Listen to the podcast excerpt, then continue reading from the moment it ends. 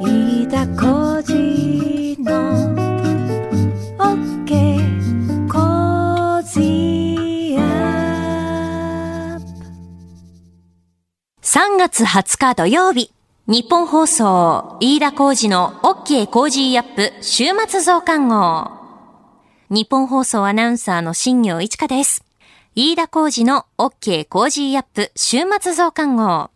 今週の放送でセレクトした聞きどころ、番組へ寄せられたメッセージ、今後のニュースの予定などを紹介していくプログラムです。毎週土曜日の午後に更新しています。今週は日米外務防衛担当閣僚協議2プラス2を開催。21日に期限を迎えます緊急事態宣言については解除する方向で明日専門委員会の先生方に意見を伺った上で最終的に判断をしたいこのように思います政府首都圏1都3県の緊急事態宣言解除へ。地域の平和安定繁栄を確かなものとすることこそ日米両国が結束して目指すべきえー戦略目標であります whose commitment to the security of our country and our allies is unsurpassed. There's a reason that he and I came to Japan for the first cabinet level uh, in person overseas travel of the Biden Harris administration, because this alliance matters deeply to the United States and to Japan. 総務省接待問題、東北新社と NTT 社長参考人質疑。4月前半にも行われる日米首脳会談を前に、菅総理大臣がコロナウイルスのワクチンを接種。アメリカバイデン政権初の米中外交トップ会談などのニュースについて取り上げました。それでは各曜日で取り上げたニュースを振り返ります。3月15日月曜日、ジャーナリストの須田慎一郎さん。みずほ銀行で度重なるシステム障害が発生というニュースから、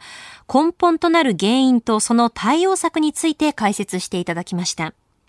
16日火曜日、コメンテーターは初登場。経済アナリストで、ロールシャハアドバイザリー株式会社代表取締役、SBIFX トレード株式会社社外取締役、ジョセフ・クラフトさんでした。コロナ禍におけるアメリカのバイデン政権の経済対策について解説していただきました。17日水曜日、ジャーナリストの佐々木俊直さん。佐々木俊直さんと考える震災報道のあり方。東日本大震災から10年。新聞やテレビなど様々なメディアで震災について、果たしてその報道に問題はなかったのか、メディアは何を伝えるべきなのか、これからの震災報道のあり方について伺いました。18日木曜日、ジャーナリストの鈴木哲夫さん。菅政権の半年、これまでの政策を総括していただきました。直面するコロナ対策への評価のみならず、衆議院解散の可能性は、具体的な解散時期4月9月について伺いました。19日金曜日、評論家の宮崎哲也さん。新型コロナイベルメクチンの使用に軽症というニュースを受け、効果を疑問視する向きもある中、なぜ使用を認めないのか、予防効果が大きいと感染防止、症状軽減に効果ありと、東京都医師会の尾崎春夫会長、角田徹副会長の見解を交えて解説していただきました。今週は17日水曜日、ジャーナリストの佐々木俊直さんとお送りした震災報道のあり方について、今週のプレイバック。佐々木俊直さんと考える震災報道のあり方。東日本大震災から先日3月11日で10年となりました。メディアでは様々な形で震災についての報道が行われましたがこのままでいいのかメディアは何を伝えるべきなのかこれからの震災報道のあり方を考えてまいります。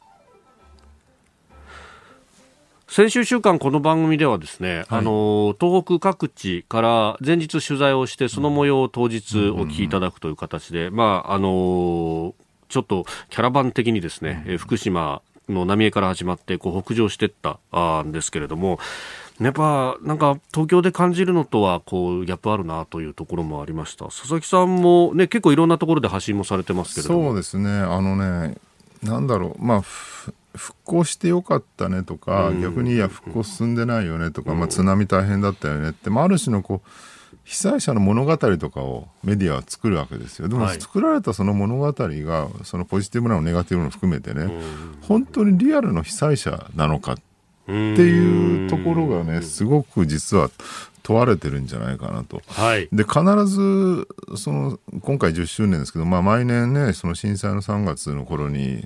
震災あれから何年みたいな報道してその度に福島とかねその被災地の人たちからは、い、やすごい違和感感じるって声が毎回毎回出てるとでそのなんでその違和感が生じちゃうのかってことをもう一回我々は考えなきゃいけないなと思っていて、はい。僕ねあの震災の翌年に「当事者の時代」って本を出したんですよ。はい。でそれはね、ええ震災のえ経験を受けての話だったんだけど、はいあの中で書いたのはその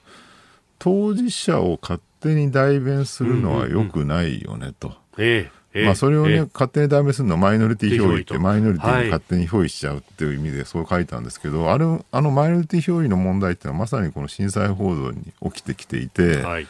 勝手になんか被災者をねええ代弁しちゃってるわけです。でそのでも代弁してる被災者ってのは本当にそこにいる目の前の被災者かっていうとそうじゃなくてそのメディアのね人テレビの人とか新聞の人が頭の中でイメージした僕の考えた被災者みたいなね、うん。になっちゃってるでその物語に勝手にそのリアルな被災者を押し込んでしまって描くわけですそうするとリアルな被災者から見ると、はい。え俺のと違う物語にされてないってっていうふうに感じちゃうっていう、まあ、そういう構図があるんですよね。んでこれはねすごい問題で、まあ、毎回その当事者の時代で書いたのは、はいや当事者にはなれませんと我々はね被災地のね。ただまあじゃあでも取材する側としての当事者性って一体何なのかって考えるとそれは俺は当事者のこと分かってるから俺が当事者を代弁するんだできるんだって思い込むことじゃなくて、いや当事者への距離は遠いよねと、うん。俺には分かんないよねと。はい。分かんないってことをちゃんと認識した上ででも頑張ってなんとか近づくように努力したいっはい。ていうふうに思うことが我々にとっての当事者性なんじゃないかってことを書いたんだけど、まあ、全く理解されてないかなっていうね現実にね。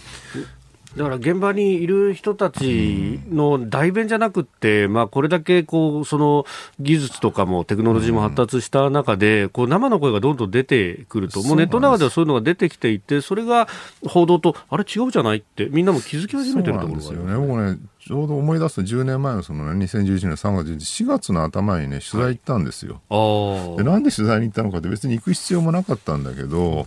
なんかね、あの頃ね、そのメディアの業界っていうか、僕らが仕事してる業界で、なんか被災地に行ってないやつはジャーナリストの資格がないみたいなね。はい。はいでもそういうふうになんか近い方が偉いっていうのもなんかおかしいんじゃないかと思いながら、でもそういう抑圧に屈し屈しきれずにですね、ん。もう行くしかないかなと思って、10日間ぐらい、あの、気仙沼から陸前高田あたりで取材してきたんだけど、行って思ったのは、はい。もうあの辺何のゆかりもないんで、住んだこともないんで、そうすると、目の前に津波のね、その被害で瓦礫がわーんと積み上がって、ひ悲惨な状況が広がってんだけど、前の姿は何も知らないよね。ね、で前の姿何も知らないでなんか瓦礫の山だけを見てなんか書けることがあるのかっていうと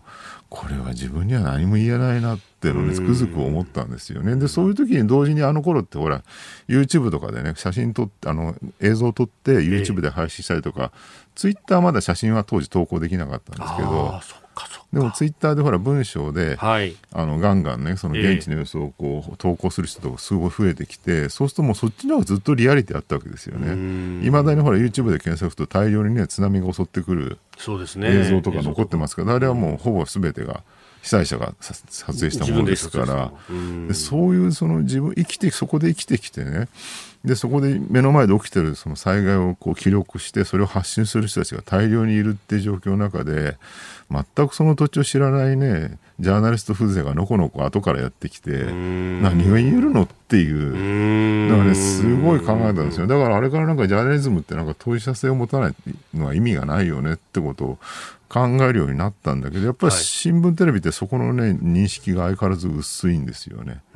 ある種のね優越感なんですよ優越感。俺たちが分かってるっていうはい。一般市民っていうかね視聴者や読者は東京とかね大阪とかにいて何も知らないけど俺は被災地に行ってちゃんと取材して被災地のこと分かってるから俺が偉いんだっっていうね。ある種の優越感で書いてるんですよね。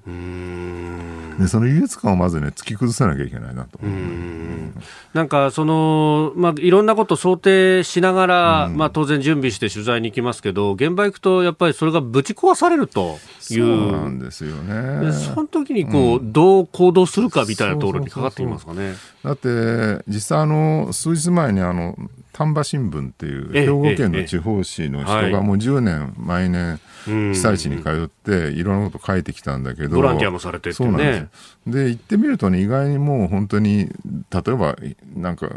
り泥棒もいたりとかあね、なんか日本人は絆が美しいとか言ってたけどそうでもなくて意外にこうし避難所でね物資の奪い合いが起きてたりとか、はい。結構見にくいこともあったと。ええ。でそういうリアリティを抜きにしてなんかまるで何でもかんでも美談のように語るのはどうなんだろうってことをね自戒を込めてこう書かれてる人がいたんですけれど記者の方がね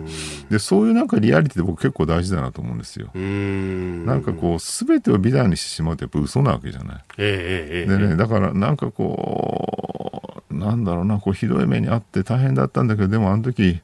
実は僕が逃げちゃったんだよねとかね。うん、あの時ついつい人のもの盗んじゃったんだよねみたいな人も多分いると思うんですよね。そういうのも含めた上で、はい。えーありのままを受け入れるっていうのが多分大事だと思うんだけど、なんかそういうのはね、か書かないんですよね。描かないんですよね、なぜかうね。ん美談の中に押し込めようとするっていう全てをね。うん確かにそういうことだとか、ね、あのいろんなこう失敗だとかもあった、それも全部糧にして、次にどう命を守るかとかそうなんですよ。いうところにつなげていかなきゃいけない。ね、もう本当に日本の根深いメディアの問題で、別に震災報道に限らず、昔から平和報道っていうのがあっ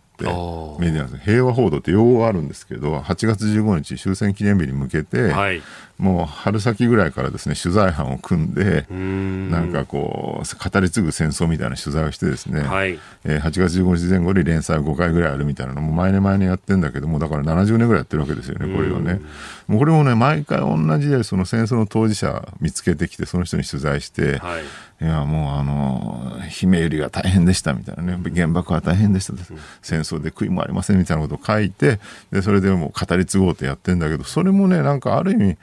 もう型にはまった戦争被害の話、もしくは戦争加害の話に押し込めちゃってて、それ以上のリアリティが何もないから、もう、しかも年齢がね、もはや戦争を二十歳ぐらいで経験した人でも90代半ばぐらいになりつつあるわけで、もうすごい記憶も薄れてるわけですよ。でそれを今更やっても、もはやなんか、戦争を知らない世代が大半の日本にね、何のこう、伝える価値があるのかっていうか、要するに伝わるのかっていうと伝わらないわけですよね。数年前にあの、この世界の片隅に行って、はい。片渕直監督のアニメ映画あります。あれが素晴らしかったのは、あの、主人公のす鈴がね、はい。もう一生懸命戦争勝ってほしいって頑張ったけど負けちゃったと、なんで負けちゃったんだみたいなねことを最後に叫ぶじゃないですか、はい。であの時にねなんかこう結構批判があったのは左の方の人から、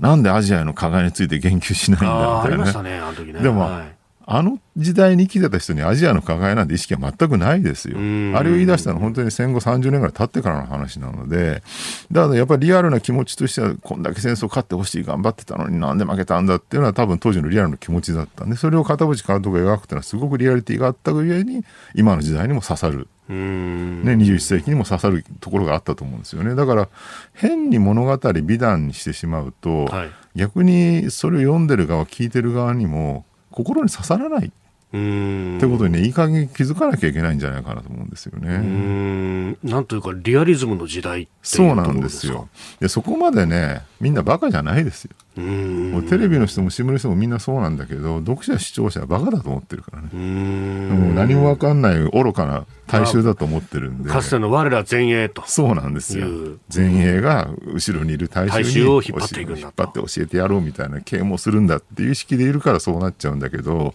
まあ、ネットの時代になってね、もうだから SNS 普及し始めたのは早10年で、ものすごい知識がどんどん吸収されて、いろんなこうものが共有されてるじゃないですか。なんかこう、ちょっとツイッターで発信すると、はい立ちどころにその専門分野の人が出てきて、番組もそうですね。ね、佐々木さんこれ教えてあげますこうですよってそうだったのかみたいなやり取りが山ほどあるわけでしょ、うん。ね、番組でもなんか喋るとねツイッターで「ハッシュタグ飯田君違うよ、それは。ですね。本当いろんな世人からの中にはこんなに専門家がいるのかって、まあ当然なんだけど、ありとあらゆる専門家が集まってるのが日本社会なわけですからね。ええで、その専門知識の集合体にメディアが勝てるわけがないっていうね。そこをもうちょっと考えて、もはやなんか優越意識じゃなくて、同じフラットな目線でね、ものを語るってことに言った方がいいかなと思います。プロの知識のこう共有するプラットフォームとしてメディアが機能するってことですかね。ね。えー今日のスクープアップ、震災報道のあり方、いや、もっと進めてメディアのあり方というところをお話しいただきました。この震災報道のあり方について、放送後にツイッターやメールでたくさんのメッセージをいただきました。本当にありがとうございます。えー今後も震災だけではなくて災害などの現場から、えーその現場の声を、情報を伝えられるように番組で取り組んでいきます。えさて、この後は大阪とつないで緊急事態宣言解除から3週間経った現地の様子を、これからの1週間のニュースの予定とともに合わせて紹介します。えそして私、新業、明日日曜日の午前9時30分から放送される機械戦隊全カイジャーの第3回にちょこっと出演することになりました。え少し濃いめのおまけコーナーも用意しております。どうぞ最後までお付き合いください。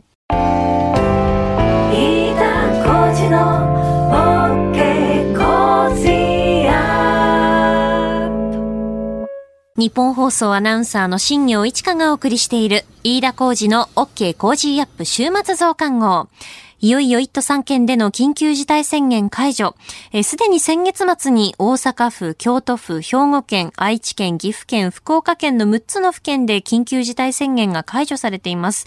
あれからおよそ3週間が経ちました。大阪での様子を日本放送関西支社の近藤記者をつないでお伝えします。近藤さんはい、よろしくお願いします。よろしくお願いします。あの、以前は1月の16日の更新分に、あの、登場してもらったんですけれども、あれから2ヶ月経ちまして、どうでしょう？その人の動きであったりとか、電車、あと飲食店のその混み具合だったりとかはどうなんでしょあやはりやっぱり人は増えてきてますう、ね。あ、そうなんですね。えーやっぱうんり特に南は本当若い人が多く増えてきてますね。あとね、外国人の姿もちょっと見えるようになってきたんですよ。そうなんですね。えー一方、北新地はやっぱりラウンジやクラブなんで、やっぱりまだ午後9時までの営業ということで、それほど人は増えてないという印象です。うーんあのまあ人が増えてきたということですけれども、その個人個人でのあの対策であったりとか、お店の対策といった部分はどうでしょう？あその辺はね、やっぱり以前に比べて、検温とやっぱりあのアルコール消毒は結構しっかりやってらっしゃいますね。あやっぱりそうなんですね、営業時間はいかがですか？大阪市内がまだ9時なんですよ。おーはい。で、おそれ以外はもう通常営業なんで、あ、そうなんですね。えーだから逆に大阪よりし、大阪市内よりも、外でわざわざ出て行って飲みに行く方っていうのもやっぱりちょっと増えてきてますね。あの緊急事態宣言が解除された後、うん今と解除される前での、なんか大きな違いみたいなものってあったりしますか？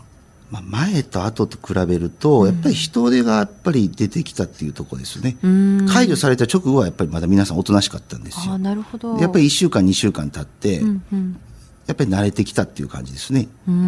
卒業式シーズンもあったこともありまして。ねええはい。あとちょっと気になるのが、以前そのコロナがこういった形でこう蔓延する以前って大阪ってすごくそのホテル取りづらかったじゃないですか。いろいろその観光客の方もいらっしゃったりして、今ってそういったところはいかがですか？今は全然空いてますよ、まだあやっぱり。そうですか。えやっぱりホテルはあの空いてますよ。い第1波、2波の後、GoTo が始まった時はちょっと混んでましたけど、また空いてますね。やっぱり GoTo でちょっとこう観光客戻ってきてくれたかなって思ったところにまたちょっと GoTo がストップしてっていうところなんですかね。そうですね。うーんちなみに大阪市内が9時以降も営業して OK だよっていうのはもう目安って出てるあんですか？大阪府のホームページ見たらね、あ、もう出てますか？出てる出てる書いてあるーちゃんとなるほど、大阪府と大阪市っていうのは表になってるわ。でもね、大阪市内でももう、だから、5店舗やってる店やったら、例えば3店舗はもう朝まで営業するとか、そんな店もありますよ。なるほど。あんーそっか、そうやって分けるのか。うん。全店お金もらわんでいいから、もうやっぱり、あ、なるほどね。うん、2店舗だけはちゃんと守ってお金もらってっていうケースですね。ああ、なるほどですうん、ね。もうだって5時までやってる店やっぱり出てきてますからね。あ、そうですか。うん。もうやらないと大変ですもんね、というかこ。れは相当よ、本当に。うんん、飲食は。飲食に関してはそうですよね。やっぱり電車は、あの、やっぱり9時で皆さん帰り出すから、もう11時台なんてほとんどおれへんもんね、電車も空いてて。あ、そうですか。うん。だから9時台、10時ぐらいの電車がまあ酔っ払い多いの。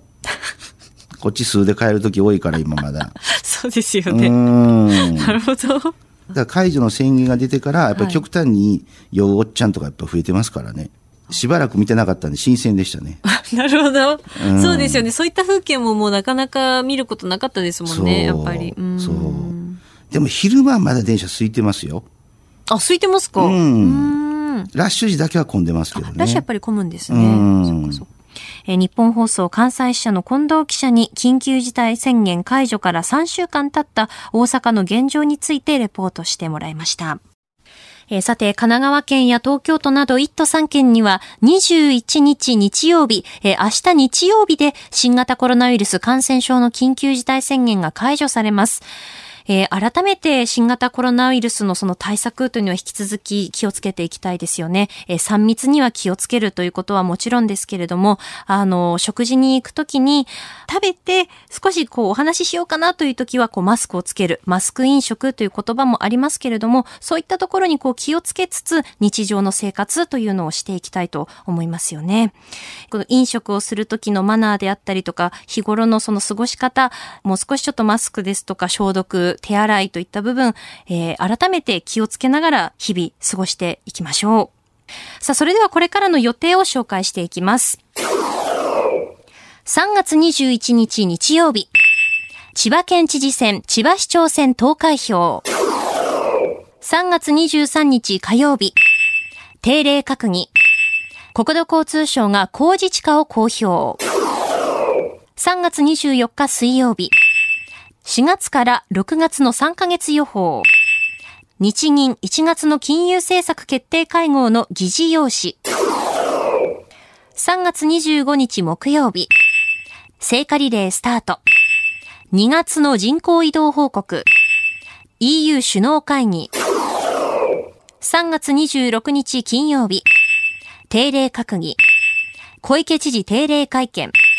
プロ野球セパ同時開幕。3月27日土曜日、水郡線全線運転再開。そして22日月曜日からの Cozy up のコメンテーターのラインナップです。3月22日月曜日、政治学者の岩田温さん。23日火曜日、地政学戦略学者の奥山真司さん。24日水曜日、数量政策学者の高橋洋一さん。25日木曜日、明治大学准教授で経済学者の飯田康之さん。26日金曜日、外交評論家の宮家邦彦さん。あなたと一緒に作るニュース番組、ニッポン放送、飯田浩司の OK Cozy up。平日月曜日から金曜日、朝6時から8時までの生放送でお届けしています。ぜひ FM 放送、AM 放送はもちろん、ラジコやラジコのタイムフリーでもお楽しみください。さあ、この後は、私、新業がちょこっと出演いたします。機械戦隊全開ジャーについて、濃いめのおまけコーナー、いよいよ、スタートです。僕年人ではいられません。全開でお送りします。どうぞ最後までお付き合いください。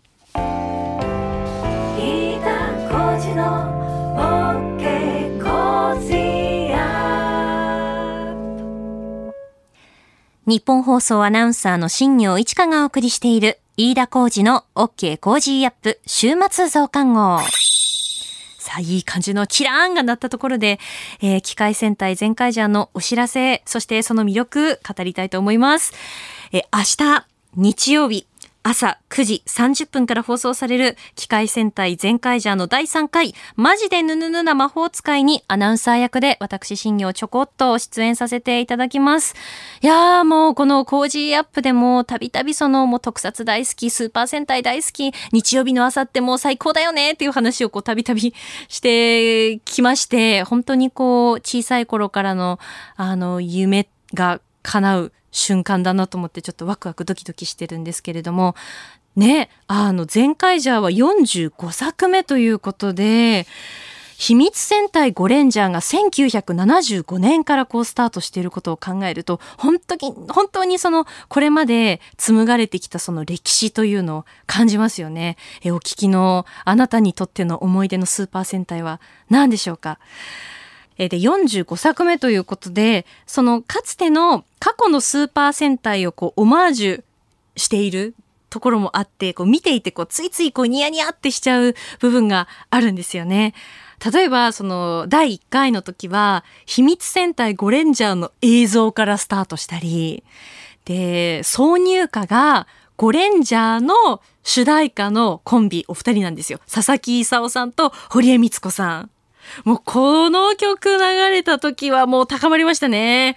えそして変身アイテムのギアトリンガーっていうこう銃みたいなものがあるんですけどこれこうくるくる回すとバンバンバラバンバンってこう音が鳴るんですけどそれがまたこうゴレンジャーのバンバラバンバンバンっぽくこう聞こえてくるなとかあとさらにあのゴレンジャーもそうですしジャッカー電撃隊あとあの、バトルフィーバー J ですとかね、もうほんと数々の、もうたくさんの特撮作品の音楽を作ってこられた渡辺中明さんがこう音楽を担当されているということで、もう聞いていてこう、どこかこう懐かしいような雰囲気を感じるんですよね。なので、なんかこう、今までスーパー戦隊シリーズをちょっとこう見たことがある人、子供の頃楽しんでたなっていう人にとっては、何かこう、あの頃を思い出すような、そんなこう作品になっているのかなと思います。そして私も第1回、2回と本当に楽しく見ておりました。あの、くすっと笑えるところもあれば、アクションシーンもね、ほんとすごいんですよ。で、ロボット戦もかっこいいですし、第1回、2回、ちょっとね、見るの忘れちゃった、見逃しちゃったっていう方はですね、現在、えー東映特撮の公式の YouTube チャンネルで期間限定で配信されておりますので、ぜひ1回、2回、えーご覧になっていただいて、そして第3回見ていただければなと思います。えー第3回で新業はどこにいるのかなとこう、探しつつ、全カイジャーの世界を一緒に楽しんでいきましょう。私は明日、テレビの前で正座で待機します。飯田浩二の OK 工事アップ週末増刊号。ここまでのお相手は日本放送アナウンサーの新業一華でした。飯田浩二の